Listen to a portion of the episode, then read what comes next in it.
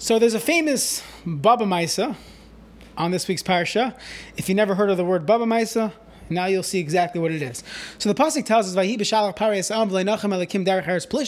that Hashem didn't want to take us the direct path. Were, we still had the slave mentality. We had to, you know, take the long route to Eretz Yisrael. The pasuk says, and if you read it in this in the story, When Pari sent out the people, Vilay Nacham, and Nacham didn't go out of Mitzrayim. Who was Nacham? So the Baba Maisa goes that there was this fellow Nacham that during Makas Chayshech, the plague of darkness, he started a candle business. He was selling candles. He was, you know, he opened a warehouse, moving product, and everybody was buying his candles.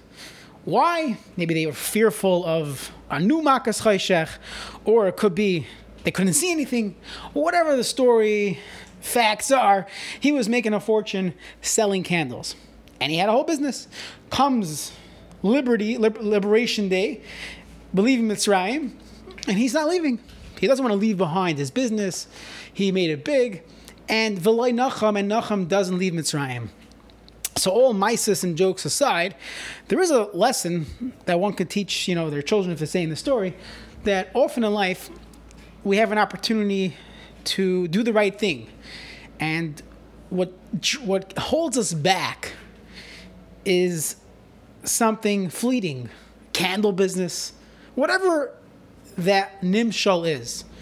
There are certain things in life that hold us back, and Nachum in the Baba Maisa was not able to leave Mitzrayim because he had his candle business.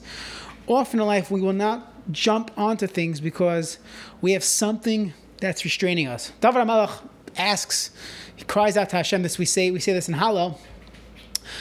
Pitachta moiseroi. Open up my moiseroi, my chains, my shackles. What does that mean?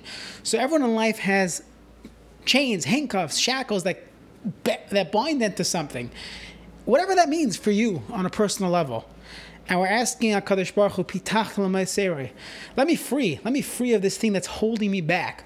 Whether it's my candle business, whether it's a job, whether it's a certain friend. Give me the ability to be free of it, and then I can properly serve you as part of Klal Yisrael. So, a Baba Maisa, but a lesson nonetheless.